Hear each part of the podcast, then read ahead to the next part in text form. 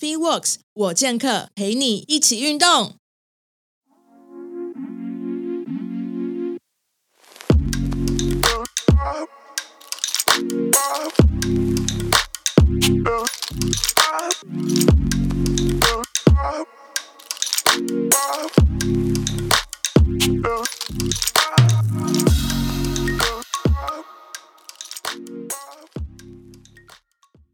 那今天非常荣幸，因为我们最近就是跟一个营养师合作，然后是 Karen 我本身的就是呃非常敬仰的一个营养师，叫 Regan，大家应该有听过根式营养这个这个粉砖，那他就是这个营养师本人 Regan，那我们今天就是要跟他来聊营养师跟教练合作日常。有办法跟教练一起做合作，我觉得这件事情是蛮多有在健身的人会需要知道的一些知识。那我们今天就来访问他。好，那我们欢迎 Regan，可以帮我们掌声加尖叫，呼呼！大家好，我是营养师雷根。嗯，嘿、hey.，Hello，嘿，你好。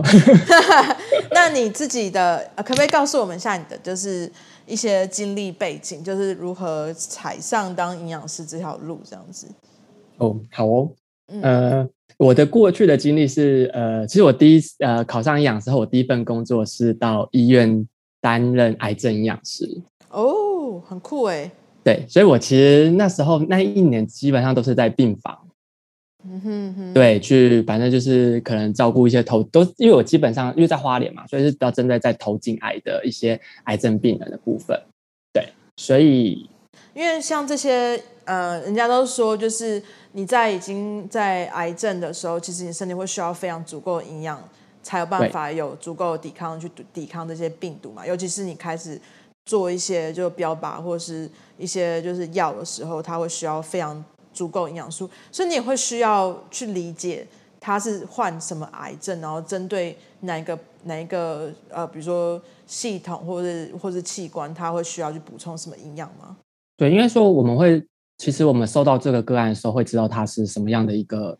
癌症的一个部分。嗯，然后其实癌症病人他最主要的部分，其实还是在热量需求这件事情。OK，对，就是它的热量一定是要非常足够的。然后另外一个部分是它的蛋白质的摄取，真的会比一般人还要来得非常非常的高。嗯嗯嗯，对，所以我们其实会是比较着重在这几个部分。去让他们好好的去做呃摄取跟补充的一些建议，这样子，嗯，对，是因为他们本身在治疗过程中，在蛋白质的流失，或者是他们自己可能营养上面本身补充就比较不够，所以他需要有营养师去呃针对他们的营养去做更积极、更紧密的兼兼顾，这样子吗？对，因为。他们有些会召会到营养师，就发现当发现这个病人的体重的流失速度太快的时候，嗯嗯，嗯，对他们就会希望营养师去介入这一件事情，然后可能像是照顾他的家人，我们可能就会给予建议，或者是他是订购呃医院里面的一些营养餐的时候，它的热量也是由我们这边去做调整的。理解理解，对，不然很多嗯哼，请说请说。哦，因为其实大部分癌症病呢，其实大应该说大部分他们离开的原因，通常很多不会是癌症的关系。嗯，有时候都是因为就是你知道热量都吃不够，免疫力都下降。嗯嗯嗯，对，反正都是这些影响的。嗯，因为我记得修哥有讲过，就是大家看那种癌末的病患的时候，他们都会第一个现象就是就是他们的体重会掉非常快速，尤其是那种可能你发现那种走得非常快的，就是一些亲人的时候，你都会发现他们是通常都是突然间。很迅速的变瘦，营养都没了，这样子。嗯，真的。对对，对，好辛苦哦，好，就是我是第一次认识，就是有在呃临床上面有跟就是有有治疗过病患的营养师，要不然一般接触到都是比较一般的，比如说减肥门诊或者是一般、嗯、呃一般人的这种营养师比较多。了解，好，哎不过也是因为那样子，因为你知道在花莲就是你知道很。好山好水，我正要讲好山好水，真的吗？对，对，所以其实下班后，其实因为那时候可能那边也刚开了健身房，嗯，哎，我去的时候那边刚开，对，哦、然后我对，啊，我的室友就你知道，他说，哎，我们一起去报名，嗯嗯嗯，所以你也开始接触训练是也是那一阵子开始的，对，应该说那时候开始比较就比较积极，以前也会练，可是以前都是那种你知道。没有那个观念。反正我我看到器材，我随便练一下就好。OK，就是会比较偏就机台的训练，啊，反而是自由重量比较少这样子。对，可是其实机台训练我也是，你知道，到看到哪一台就做哪一台，就是你没有任何的一个基础，okay. 对，对，没有任何逻辑，就是哎，我今天看出来应该就可以练，而我今天看来我应该就可以练。懂懂懂，我也有经历过那一段。对，我觉得。健身小白应该都是这种过来的部分，对就是对，然后就观察别人怎么做，哦，好像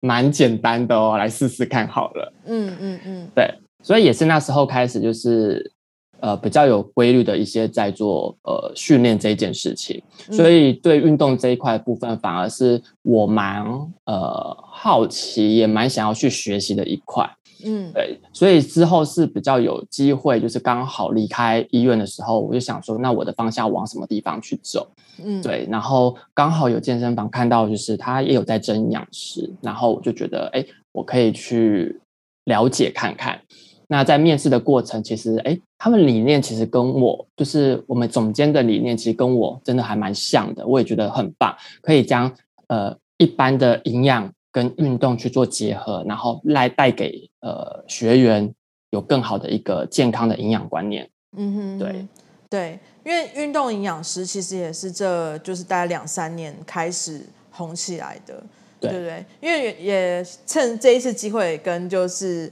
呃 Regan 来聊一下，就是营养师的过去跟现在。因为、嗯、呃，我记得以前小时候我对于营养师的观念就是我们会在减肥的诊所或是门诊。看到营养师，他就帮你开菜单这样子，然后或者是说会在医美啊，或者是药局，就是呃保健食品，它旁边会有一个营养师这样子，所以可以跟我们聊聊，就是营养师营养师的过去跟现在。因为后面我到健身之后，其实我在健身初期，我对营养师的观念还是停留在，哎，你真的只有减肥的需求，你才会去就是找营养师，然后他好像跟。健身没有太大的关系，但是到后期之后，哎开始我的健身，应该是我我那时候还在减脂期，然后我的体重下降卡住了，然后我又因为透过就是在这产业比较多的人脉介绍，我才知道哦，原来有营养师是专门在在呃协助健身人可以有比较有效率的增肌减脂这一块，才知道说有运动营养师，然后也才知道，因为他们有更多的就是。算专业，也不是只是单纯的开菜单给你吃这一件事情。那我们请 Regan 帮我们聊一聊，就是营养师这个职业它的过去跟现在，好不好？嗯，其实我也没有到，你知道，很老。OK OK OK。对，所以呃，我就以我自己目前我知道的啦，因为毕竟我我毕竟也只有待过就是医院跟呃健身房这样子。对对，所以。呃，比较多地方大概也都是跟一些呃其他营养师这样听来的啦。嗯、对，嗯、那在呃减肥门诊的部分，欸、其实我我这边接触到的学生，其实还蛮多会到减肥门诊去做减重这件事情。对啊，对啊，对。那效果通常我问他们效果，其实效果真的都还蛮不错的。嗯嗯嗯嗯。对，可是呃，我觉得在减重门诊的营养师可能要配合医生，或是配合那个诊所的风气，所以。有时候他就会被限制住，没有办法去做他比较认为可以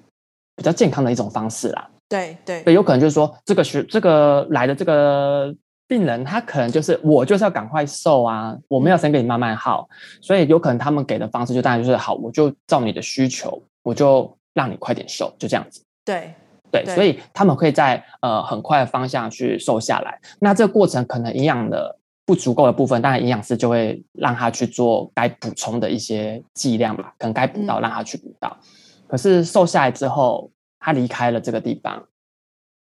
就复复胖几率非常高。对，基本上呃，真的都会真的都胖起来了，九九九 percent。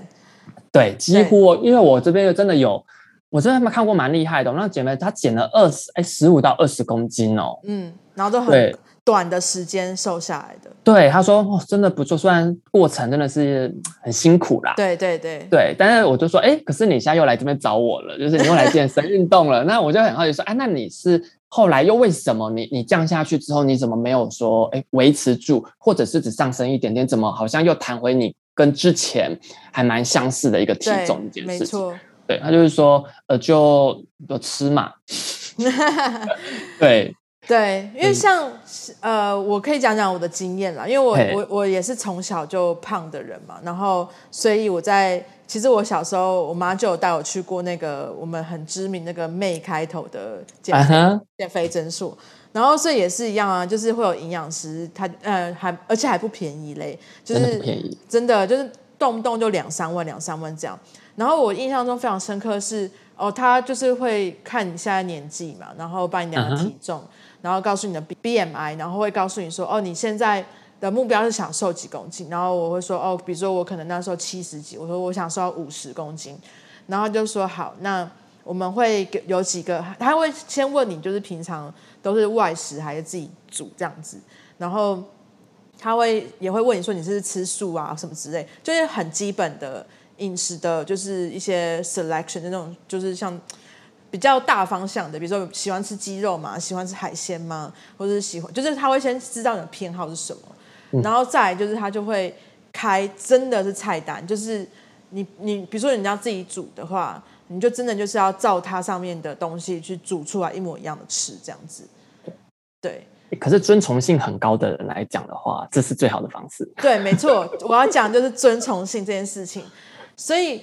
我们家是台南人。然后你知道台南人怎么可能是每餐都吃什么水煮的鸡肉啊，水煮的花野菜啊，然后早餐就是呃，比如说喝什么呃无糖的豆浆什么之类的，根本不可能。所以，我们我们在以以我国小的那个阶段的依从性来讲，根本这件事情是不可能做到的。嗯哼，那所以学生很难。对，所以就真的。就花了两三万块，可是就没有没有发生，就没有瘦下来。嗯哼、uh，huh.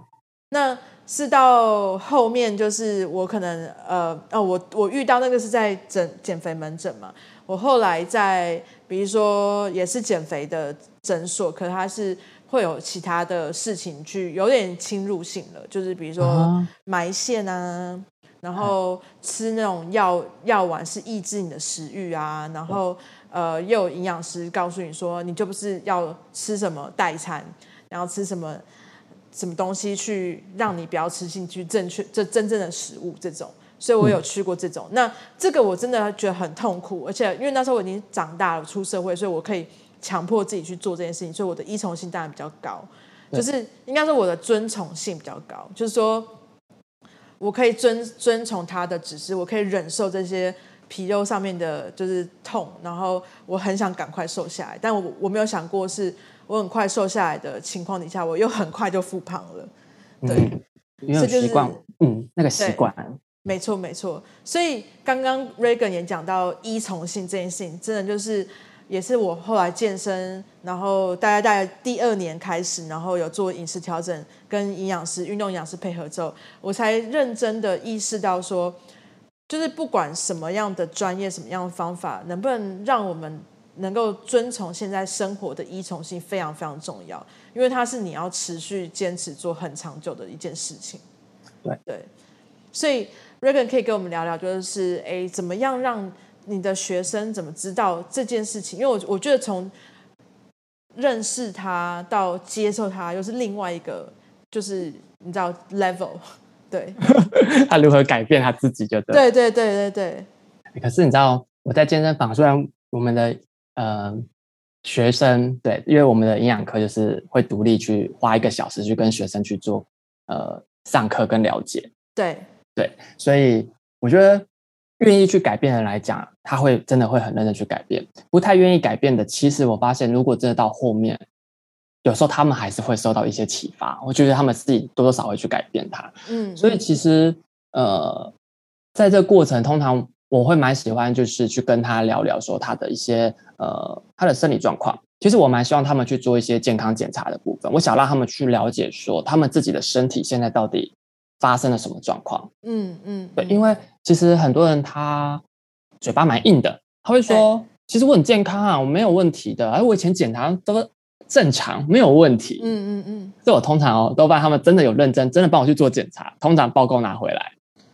都吓到，对，一定都有异常，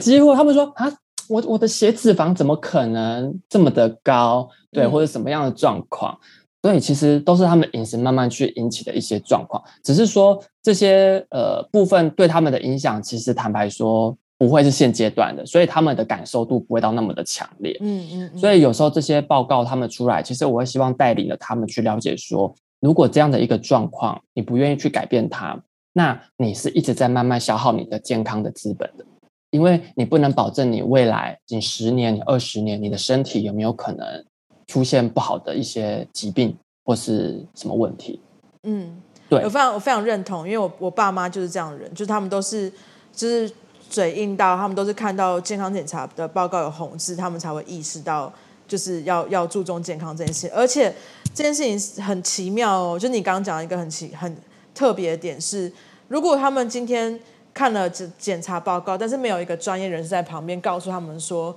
你这个再不怎么样去做改善。你的饮食再不去调整，你再不运动的话，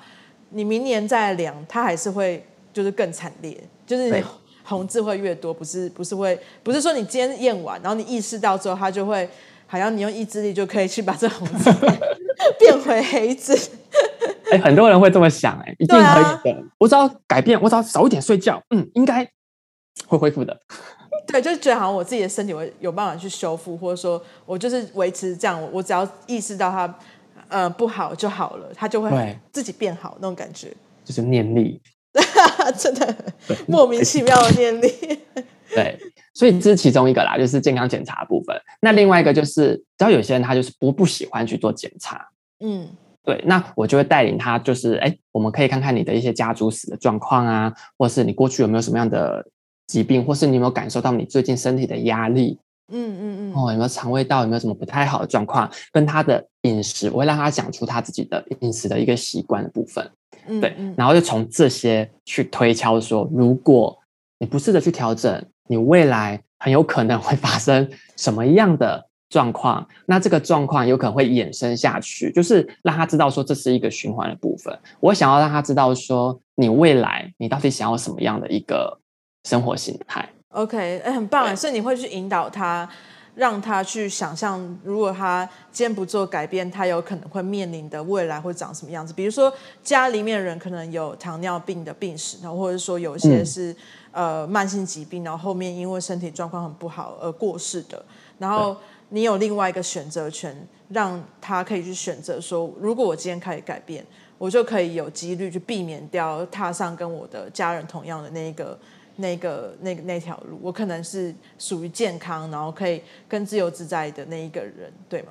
对，没有错。而且其实你会看到，其实还可以比喻说，其实因为要跟健运动也要连结嘛，对不对？嗯、所以我教我就是讲说，哎，你在路上，你有没有看过那些老人？嗯，然后到走路都会怎么样？妥妥的。对，然后是小碎步，应该都走不快吧？哦，对，走不快。对，爬个楼梯可能就，哎，喘。对，累，可是他们耐力还不错。可是你要他们出力，就是真的，就是你知道，没那么容易了。对对对对，所以这往往都是因为年纪大，然后我们的肌肉流失。那老人家其实流失的肌肉量最多的其实是白肌。嗯嗯嗯，就是我们肌肉其实有分红肌跟白肌。白肌，对对对对对。可是老人家其实红肌保留的还蛮不错，可是白肌的流失其实是蛮高的。嗯嗯。所以你你也知道，如果今天要把白肌好好的。把握住也只能靠，对，而且人做的是靠重训嘛，对不对？对，你你不可能说我我今天在家里躺着睡觉，我就可以把白肌 维持住。就是甚至也是说，不是说你今天吃了很多那种蛋白质含量很高的食物，它就会自己无缘故长出来，不可能的。对，对，但是很多人会这样想，哎。他要说我就要喝高蛋白，每天都喝，每天都吃一堆鸡鸡胸肉，我就应该会长肌肉。可是这根本没有这件事啊！你还是要有呃肌肉破坏肌肉纤维破坏肌肉刺激，才有办法长出来。对，哎，可是我接触到的很多学生哦，女生，你知道，他们其实对蛋白质的需求，其实连一般的需求量其实都。吃不到哎、欸，真的都不到哎、欸！你跟他说，哎、欸，你真的要再吃多一点，我可能会要求高一点。可是他吃不到的状况下，我会尽量先以一般基准值让他先吃到。他就跟我说，哦，不行，怎么会这么多？我可以完全理解，因为在台湾人的饮食生活习惯里面，就是我们就是以一个呃碳水化合物为主食的一个国家，所以其实我们在。就是你会有大鱼大肉的时候，通常都是有节庆或是有呃，就是特别的时时，就是时间才会吃到比较多那个蛋白质。要不然，其实如果今天没有任何特殊的节庆的时候，我回想我以前很不健康饮食，就是真真的就是呃一盒炒饭，然后或者是一碗阳春面配一个贡丸汤之类的。对，吃水饺啊，对，吃水饺就是会很快速的用把自己的呃饱足，就是把自己的饱感很快速的建立起来，但你根本不知道你自己吃进去有没有营养可言。反正我有吃就好了，对对对，不会饿了，不会饿就好了，真的。或者是说，哦，我也没有很想要吃，但我居然想要吃洋芋片，我想要吃饼干啊，我想吃蛋糕，或者来杯饮料，就是可能真的就是随着现在，可能我们以前然后可能还没那么多那么多东西可以美食可以吃啦，所以我们都是选那种快速的。对。但是现在又很多，然后随处你知道买饮料有饮料，有蛋糕店有蛋糕店，没错。然后便利商店有一堆，你看你想要吃什么零食饼干，通通有的买。真的就是大家就会把那种呃比较我们所谓的加工食品啊，或者垃圾食物当做就是正餐去取代，去取代我们的进食这样子。对，就觉得啊，我今天我今天很很赶，那我就呃微波个披萨吃好了，或什么之类的。嗯、对对，所以在你知道饮食这件事情上面哦，当你带给学生比较多正确观念的时候，其实你会我我通常还是会去引导他说，哎，那你今天吃的这些东西，对你觉得？你觉得它的内容是好的吗？就是我还是会去做一个分析的动作。所以有些学生如果他真的比较认真哦，其实你知道他到后面他真的会去意识他意识这件事情，他会自己知道说他正在吃不好的东西。嗯，然后他有可能会跟我说：“我知道这东西真的很不好，但我我下次会尽量再去改变。”其实只有这种想法就已经是一个很大的进步了耶。对，我就是很希望学生有这个，即便他今天做的不好，即便他在我这边他没有瘦下来，我觉得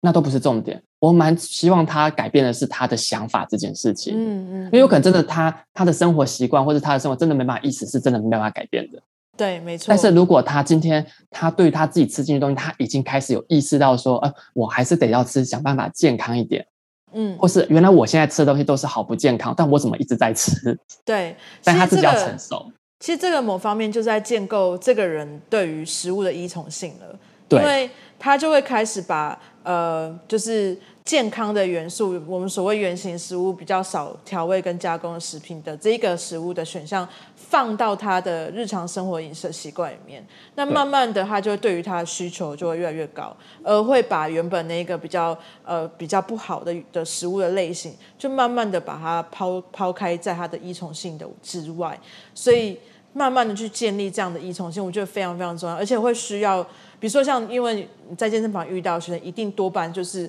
我他希望透过运动来获得好的体态嘛，所以他如果知道说，哎，如果你希望是从运动这一块去获得体态，可可是你的饮食不去改变的时候，你的体态的改变不会这么大，他可能就是会比较慢。那他又把这一块加进来之后，他就双重并进的让他知道说，哦，原来要有好的健康、好的身身体的体态的话，你是需要。两边都要有依从性的，就是你要对运动是要有依从，对于呃你的饮食要有依从性，所以这两个都必须要符合自己的生活形态。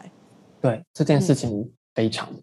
我觉得认同，非常的重要，这真的是一件事实。对。可是我们在过去其实有没有发现，饮食这件事情来讲，他吃的垃圾的，就是吃的比较不健康的食物，其实我不会说完全都是限制的。嗯嗯嗯，但我觉得我因为我我也会老实跟他讲说，营养师我也会喝珍珠奶茶。对啊，我也是会吃洋芋片啊。有时候他们在，你知道，有时候他们在来健身房看到我说奇怪，营养师怎么在吃那个棉花糖 啊？对，我就说、呃、没有啊，就是要动脑嘛，我要补点糖。但但我会运动啊，对，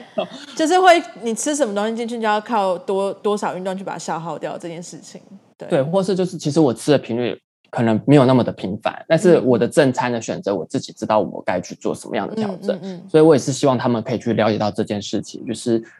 掌掌握他最舒服，但是又可以改变，让他的身体越来越好，对一个方向。其实就在就是修哥一直常常讲的，虽然依从性是其中一个，另外一个是剥夺这件事情，就是如果今天你做一件事情是会剥夺你本身。本来的兴趣乐趣的话，那你就会觉得这件事情进行起来会非常非常困难，也也会不开心，然后就也比较不容易坚持。嗯、但如果这件事情是你可以同时维持它的呃就是乐趣所在，但可能频率比以往降低非常非常多，然后你也不会觉得做这件事情是被剥夺你的乐趣的话，你就会就是有办法坚持比较久。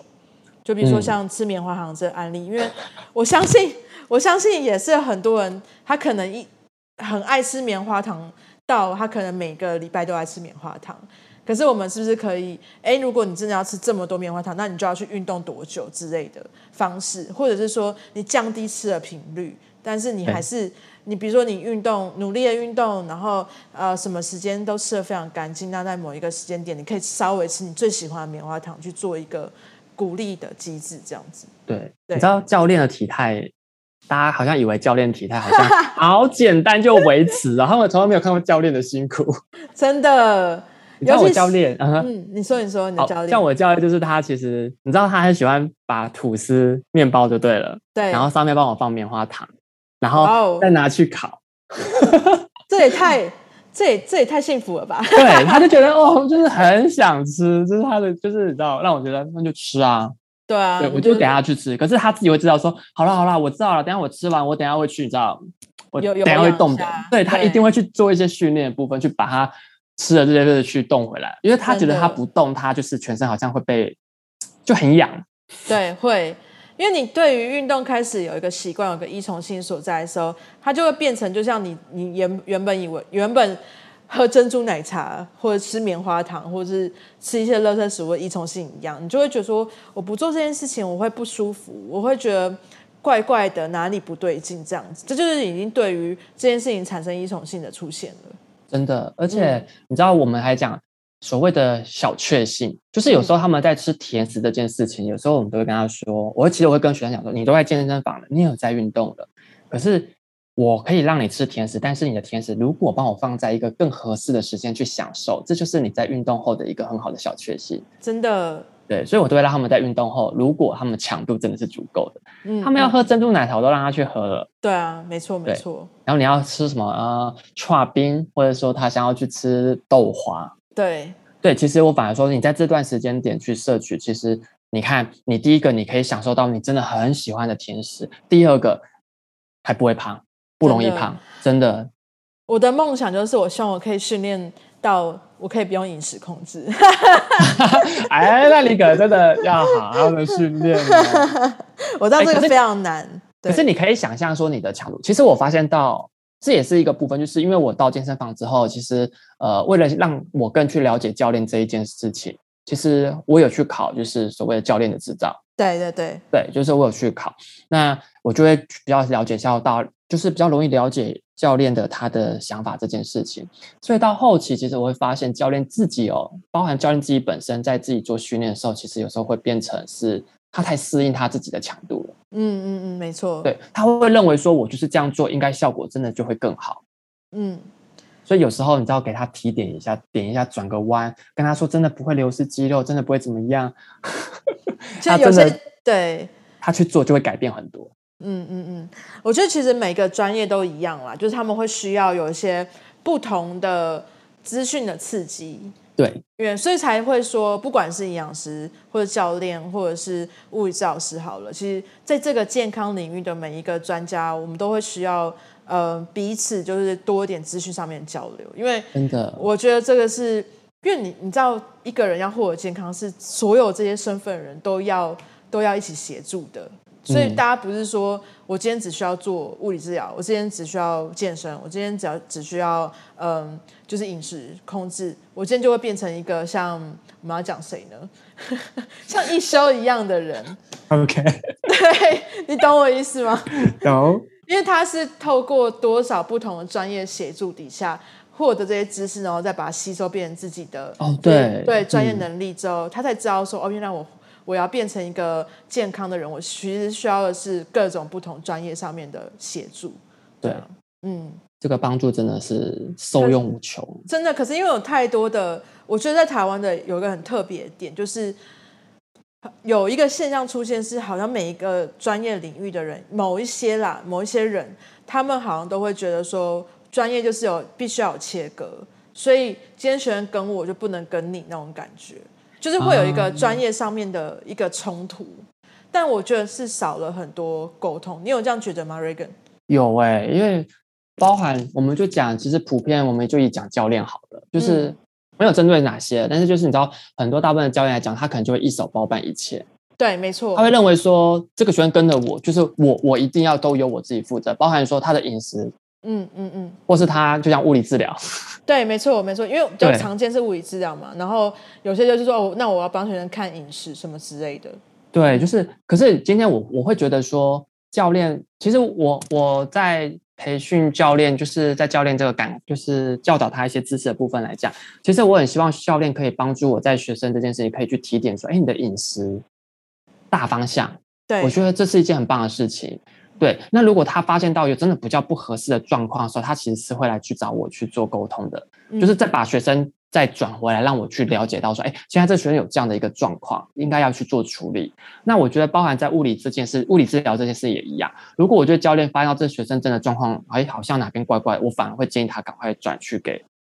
对啊，物理治疗。我觉得这样的一个分工，其实才是对学生的健康是一个最棒的一个方式。对啊，没错，对，而不是说包起来，而都我的，你们不能抢。我就是有遇到类似这样教练啊，就是他就觉得说。我的学生就是我最理解，别人没有办法了解。然后，就算说你了解我在带他做什么训练，你也没有办法知道他真正的需求是什么。可是有时候，就是就像就像你讲，我们就他就跨入那个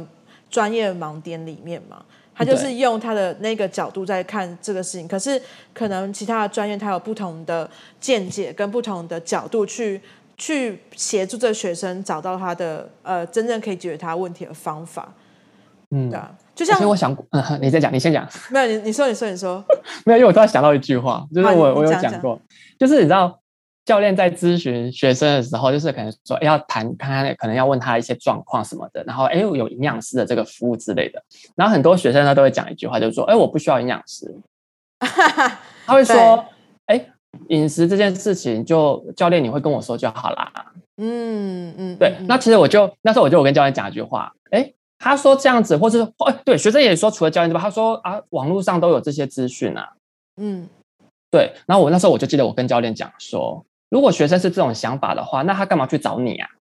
对啊，因为网络上也很多在教运动、教健身啊，那他自己去网络上看就好，干嘛去找你？没错，就是因为他想要个人化，他对他针对他自己去做调整嘛。对。那饮食也一样啊，网络都是讲大方向，你不晓得你的身体正发生什么事情，我们就更应该针对你的状况去做调整啊，对对不对？那经验也不一样，那为什么这个人要去找你这个教练？为什么不找 A 教练，不找 B 教练？因为他可能认为，哎，你这个教练的底子不错，好像很有东西可以挖，就比较懂，比较就是符合自己需求。对，其实我觉得比较高。我觉得不同，不管哪一个专业好了，不管是哪个教练，不管是哪个营养师，不管是哪个物理治疗师，甚至骨科医师，或者是运动按摩师，就是我们讲整个产业里面的这些这些角色，我觉得对于不管是教练或者学生，或者是说是各个领域的人，对学生或者学生对于这些专业，我觉得都很像在谈恋爱一样，就是也是在求一个我们在各方面都要。因为谈恋爱很求什么三观要合嘛，对。其实某这个某个层面来讲，这些这些专业人士跟学生的角色其实也是一样，要三观都很合的情况底下，我们才有办法持续的合作下去，对不对？嗯，你有没有想过一个啊？就是在合作这个范围里面，除了教练、物理治疗师、营养师，还有有些有医师也会进入嘛，对不对？对对。你知道还有一个也很重要，这是我自己觉得。谁很重要？心理师哦，超重要的！哎，你真的没有讲到我，我今天想讲的。对对对对，嗯、你讲到我一个想很非常想要讲的话题，因为我也是，呃，我会这样讲点是先拿我自己的例子来讲好了。我大概是健身在大概到第三年的时候，然后因为那时候我在一比较大企业里面服务，在一个网络科技业里面，然后我当主管，所以我那时候备受很多工作上面的压力，然后。同时间，我也开始在经营我自己的 podcast，然后我也开始在做一些就是健身相关内容的产出，所以等于说我我一直在 focus 很多不同面向的东西，然后就是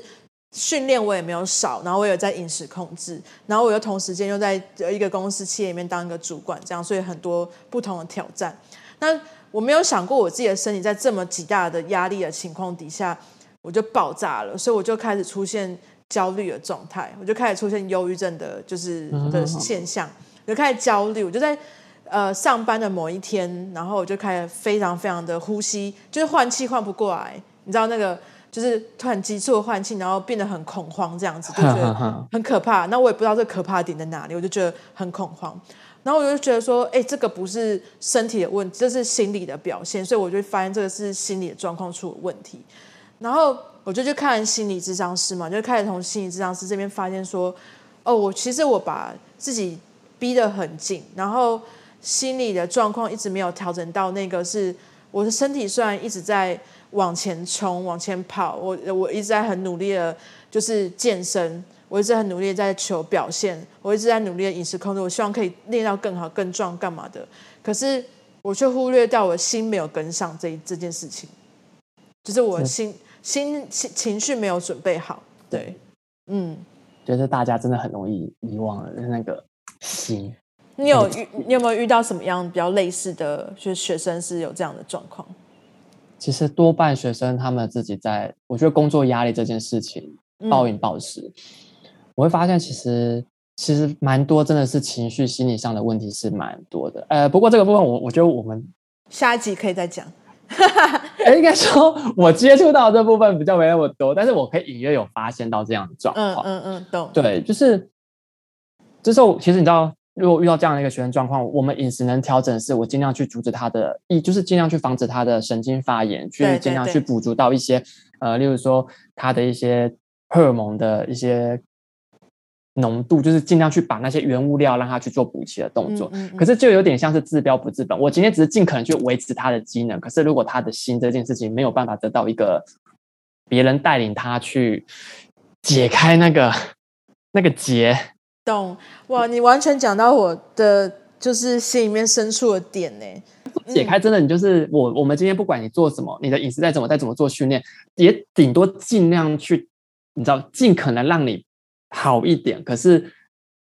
根本你还是没有把它处理掉。我完全理解，完全理解，因为这个就是你虽然说你的。你可以透过训练去排除掉可能你你一些身体酸痛，或者是说或者肌肉上面成长、力量上面成长。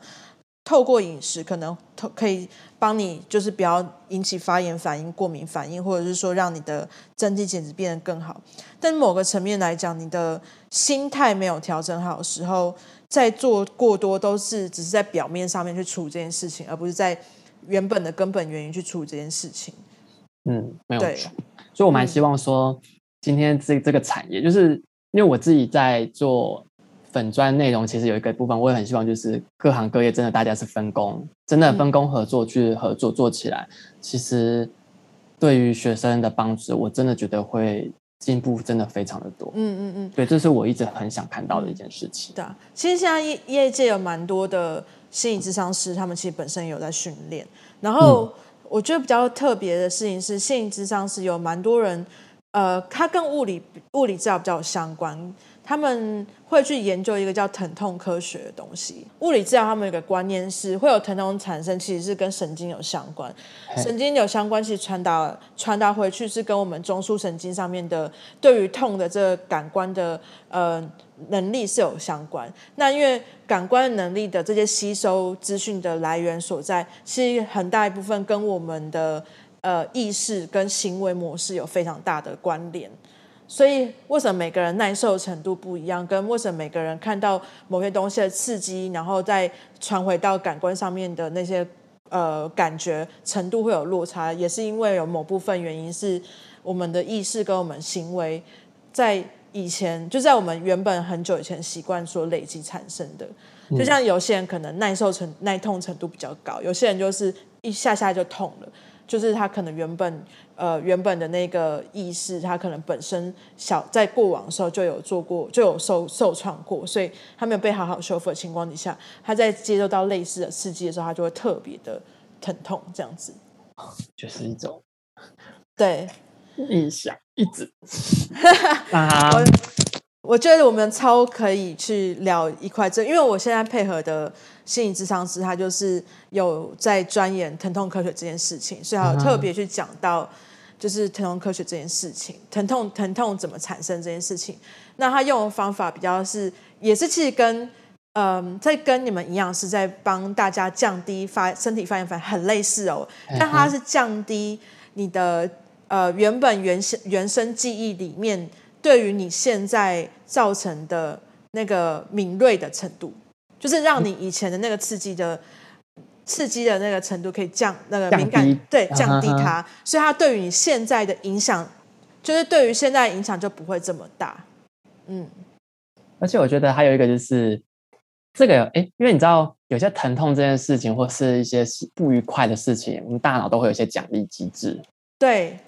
对，所以他们可能就会利用一些饮食，然后就是有时候你都跟他说不好，可是他们就觉得说，可是我就是要吃，我就是要吃这个东西，我就会觉得很舒服，我就比较不会偏头痛，或是我我的情绪就会变得很好。嗯哼哼，对，因为我觉得这就会变成是一种，它就是一个恶性的一种循环。对，其实如果这时候假设呃心理是有办法去让他们知道说不不一定是靠这个部分，而是说可以借由什么样的部分让他们去改善他们的一些呃呃情绪啊压力这个排解，嗯嗯嗯嗯，我觉得反而有些是一个不错的一种方式。嗯，就会比你在就是他会等于说多多个层面去让这个人可以呃情绪稳定，身体不要发炎，然后荷尔蒙也不会分泌异常。然后又压力上，对压力上，然后也可以获得好的睡眠。这样子在呃进行运动情况底下，第一点是也不会受伤，然后再来就是它的效果也比较好。对，就是三方面到多方面都来合作，真的是效果，我觉得对学生啊，太棒，太 好了。对，今天就 Regan 跟跟那个修哥来许愿一下。能不能找到一个摄影师跟我们合作？你需要个，也不错，还可以都学到更多的东西呢。真的，所以我觉得在刚刚呃，因为现在今天时间也差不多，我就再总结一下呃，Regan 前面讲的，就是呃，你觉得就是，哎，你要不要自己讲啊？欸、总结一下我们今天讲的这些重点。嗯，对、啊，重点哦。我们今天讲了蛮多重点的。我觉得可能就是跟呃专业上面的切割跟怎么切割、怎么去切割、再怎么合作是非常重要的。对。然后其实过往大家对营养师的观念都还是停留在会去帮你开菜单，告诉你要怎么吃。可是其实现在比较多营养师是去嗯、呃、提供你资讯，呃提供一些知识上面的传递。让你在你的生活上面本来就有依从性的事情去呃对症下药，你这样才有办法持续上面进行。然后再就是教练跟营养师的合作，是对于一个人的呃运动表现啊，跟呃这个人的增肌减脂的的观念，呃应该说效果有非常大的显著上面的，就是就是会有比较大的效应这样子。对，嗯，因为呃教练跟营养师这一个部分，他对学生的一些帮助。我们下一次就就是有机会可以再分享这一件事情，因为有几个案例，我觉得还蛮不错的。好啊，太好了。那对，那饮食这件事情来讲的话，就像你刚刚所提到，我觉得营养师对很多人对营养师的观念，真的就觉得啊，就是教我吃，嗯、啊，就是开菜单，对，好像就是这么的，好像简单，看似简单，其实根本不不是这回事，完全不是这回事。其实如果这个人有有有预备足够的。那个 银弹的话，然后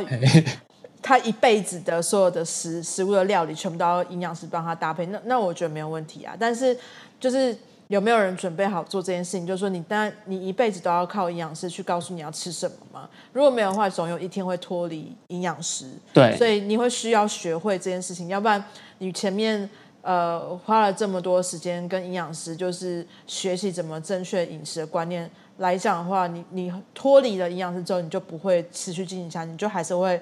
复胖，你还是会回到原本的状态。对，而且从你他的、嗯、就是说，除了这件事情的学习部分之外，他还可以更了解到他的他的作息。啊，没错。对，他的作息到底什么样会影响他什么样的状况？他可能必须要特别去注重什么样的一个营养素的摄取，或者说他必须去做到什么样的改变，或者是他的一些家庭背景，他可能有一些呃三高的风险存在。就可能是可以透过这样子更认识自己，对吗？对，更认识自己，然后更认识自己，知道说哦，我可能在某些食物的选择，我可能自己要比较注意一点点。嗯嗯、有可能他在过去这个过程中，他发现了他哎某些食物他真的很容易过敏。那我觉得其实就会让他知道说这些东西其实对自己的状况，就其实他会更深了解到这件事情，原来对长远来看，对就是不会是一件好事情。他更能去。找到他属于他自己个人的一种饮食的一个模式，嗯，而不是说大家都是这样吃，所以我跟着这样吃。当然一定会有效果，但是重点是这个不会是否他自己最好的一个方式。对啊，没错。好，太感谢 Regan，要不要宣传一下你接下来就是有没有什么特别的活动，或者是说粉砖从哪哪里可以看到你的资讯？哦，我的粉砖叫根式营养，然后可以从 FB 搜寻。都会可以就可以搜寻得到。好啊，好啊。对，那就是里面当然也有一些，就是虽然现在更新比较少啦，但我接下来会比较认真更新这件事情。对，那如果有在饮食的需求上可能有不去呃想要去了解的，也都欢迎可以在呃粉砖敲我。嗯，好的。对，然后我们可以有合作这样。好，我我会把那个 Regan 的这个粉砖的连接，然后也放在我们节目的介绍处。然后非常感谢大家收听，我们下次再见喽，拜拜，拜拜。